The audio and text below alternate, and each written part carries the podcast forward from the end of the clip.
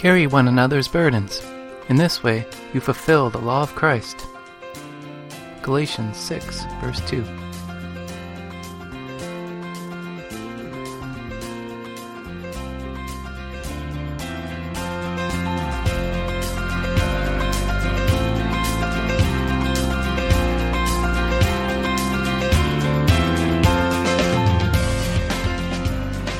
Welcome to Canaan Bound Podcast, a podcast designed to offer the Christian rest during life's journey.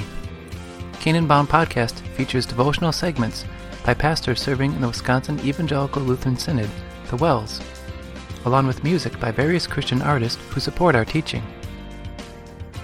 I'm Tom Barthel, serving as pastor at Christ Lutheran, a WELS congregation in Baxter, Minnesota. This is episode number 74. We'll begin with Moment with the Master, shared by Pastor Aaron Nitz. The moment with our our Master, with our Savior uh, today is based on Matthew chapter 4, verse 1. And uh, it reads Then Jesus was led by the Spirit into the desert to be tempted by the devil. What are you fighting? We all fight, don't we? Sometimes we fight sleep and try to stay awake. Sometimes we fight cravings for certain junk food. Perhaps at times we even fight with those closest to us in order to get our way. Well, there's something else each of us fights every day of our lives, and it's temptations. Though the devil might look at times like a harmless lamb, he is a ferocious wolf looking to for prey to devour. He wants nothing more than to lead you and me away from God, to get us to plunge headlong into sin, to unmake us children of God, and get us to spend an eternity in hell with Him. So he tempts, he attacks, he battles. He knows your weak spots, and he'll do whatever he can to get you to fail. Have you given in? Have you lost fights with his temptations? Certainly. You and I have. But Jesus didn't. Jesus put himself under the devil's fiercest temptations. Jesus went into battle against the devil's harshest attacks, and he won. He defeated the devil every time. He crushed the devil's head by championing over him with his victory on the cross and the empty tomb. Your enemy has been defeated. Jesus fought your battle for you and won. Life is yours. And Jesus still fights for you. He's by your side in every battle, in every attack, in every temptation with his word and invincible power. With Jesus at your side, the devil must flee. So continue fighting. Fight the good fight with Jesus at your side always. I'm thankful that Jesus fought and he still fights for me, just like you. May the Lord bless and keep you this day and always. The following song is a feature download for those who subscribe to Koine's mailing list. It's called Christ the Firstborn.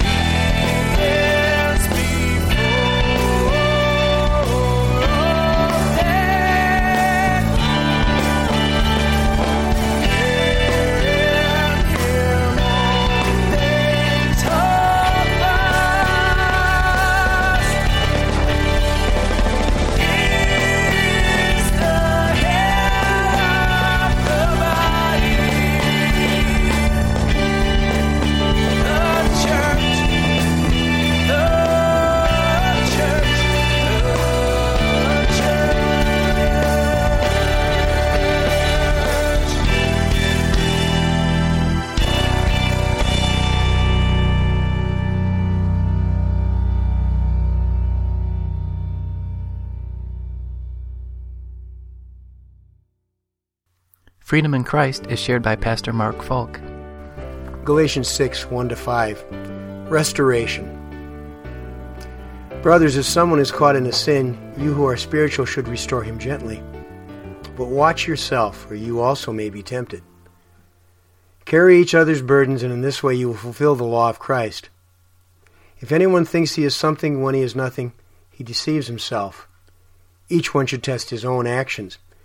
Then he can take pride in himself without comparing himself to somebody else. For each one should carry his own load. NIV 1984. In chapter 5, Paul spoke of living in sin and living by the Spirit, small or capital S. Here he deals with something that we can assume was happening somewhere in the several, several churches in Asia, in Turkey. We don't know if he has a specific case in mind or if he st- simply understands that Satan is good at what he does and the sinful nature, even of believers, is open to his temptations. Sometimes members of a Christian congregation get caught in sin. There is a hint in the Greek word that Paul is speaking of catching the sin early before it is full blown, before it is a habit, before it destroys faith. Often parents and children and brothers and sisters don't want to act at that point, but a gentle, gentle warning at the front end, proactive, can forestall, forestall much trouble for the sinner and for the congregation of which he is a part. Paul uses the word sin, and so must we.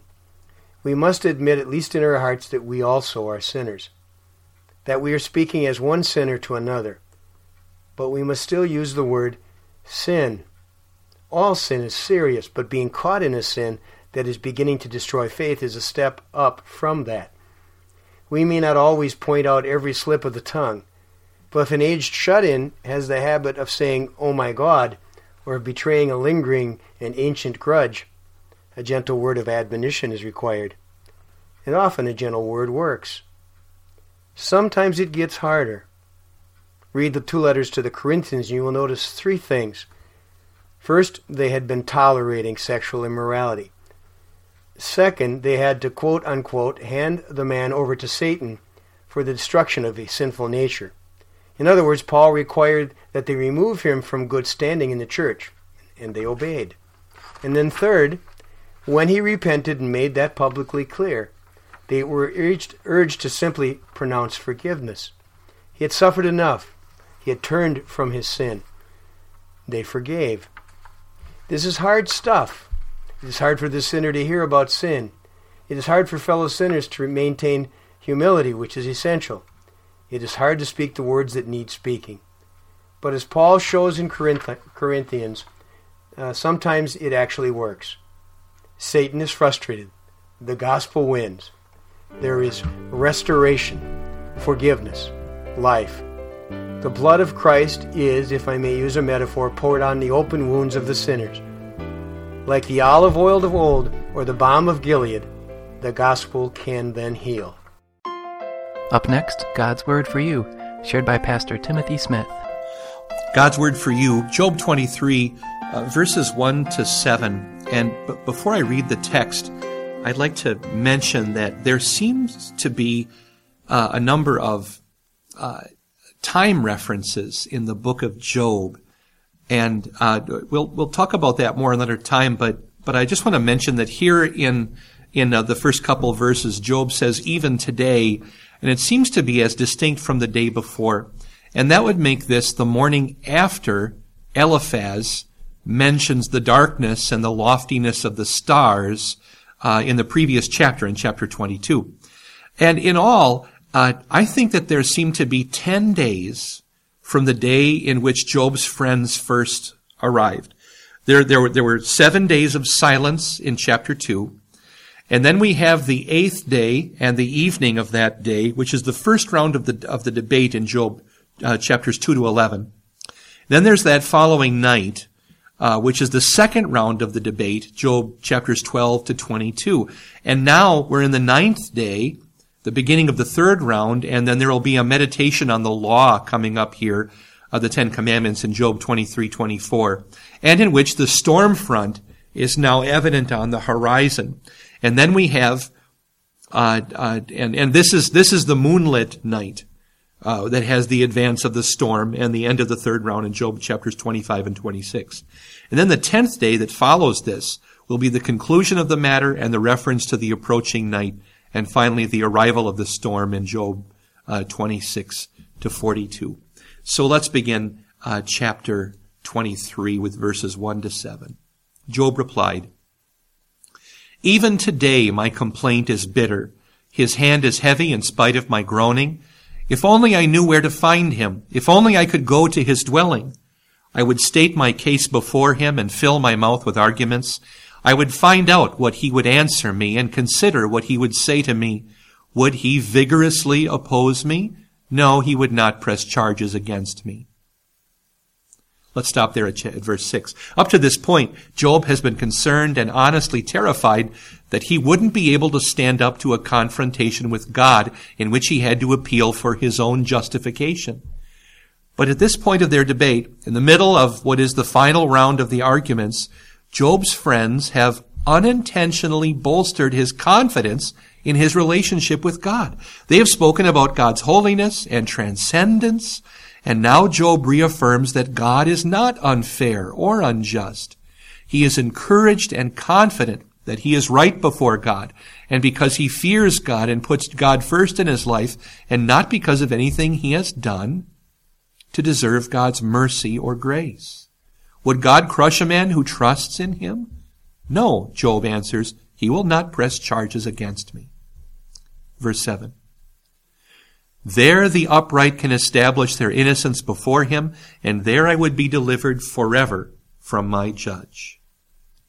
Job eh, now reaches the conclusion that God already proclaimed, that, that God already had proclaimed, and that the author has made evident to us since the first verse of the, of the book.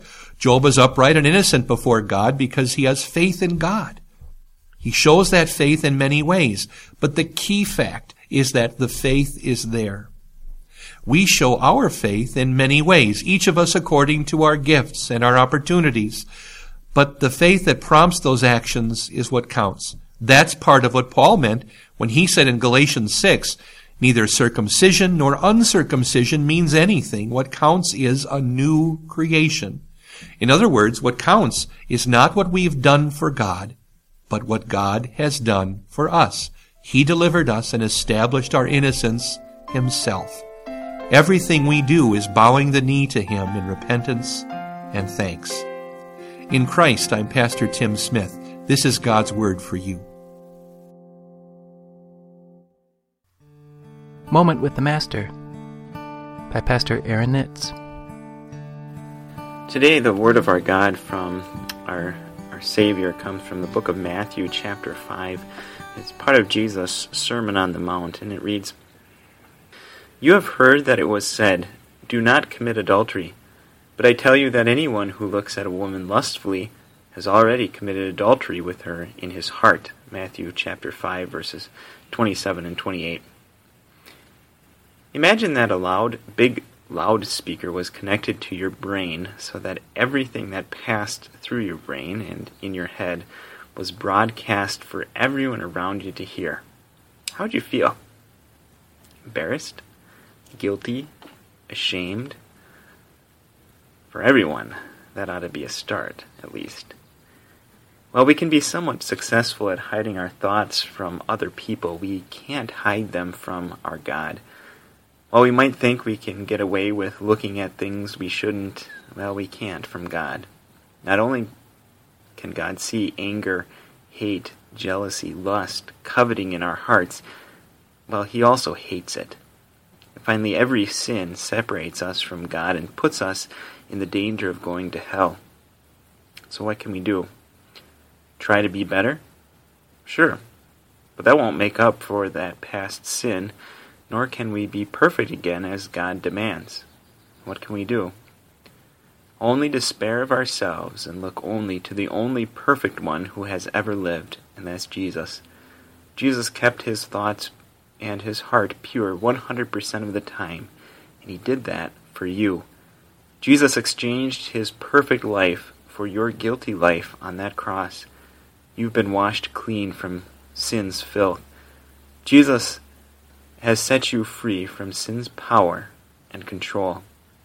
Washed in Jesus' forgiveness, you not only want to, but also can change sinful habits. Every day we wake up forgiven and empowered by Jesus to reject sin and serve Him more and more with our thoughts and our words and our actions. That's just what, G- what God's people just want to do. I'm joyfully serving the Lord. I'm joyfully striving to serve God purely just like you. God's blessings on your day. We'll close with a song by Chris Dreisbach Jesus, I Am Yours.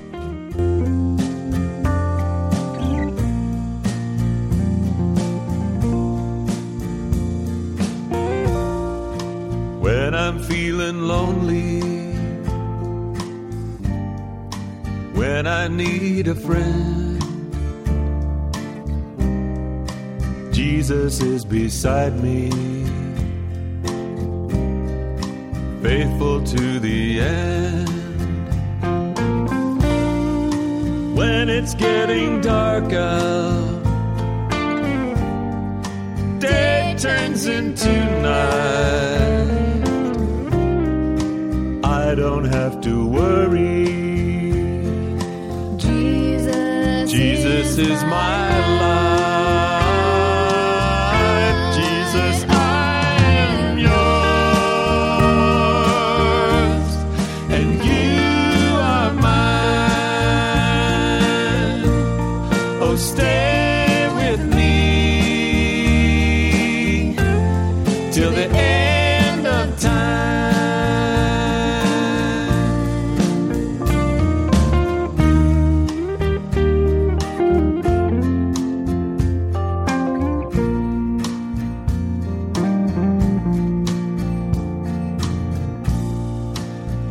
I'm feeling sorry.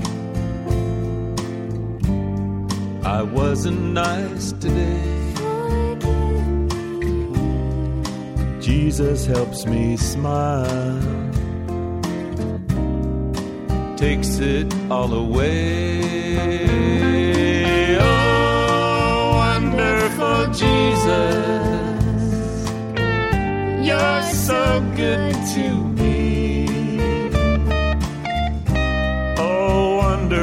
Jesus,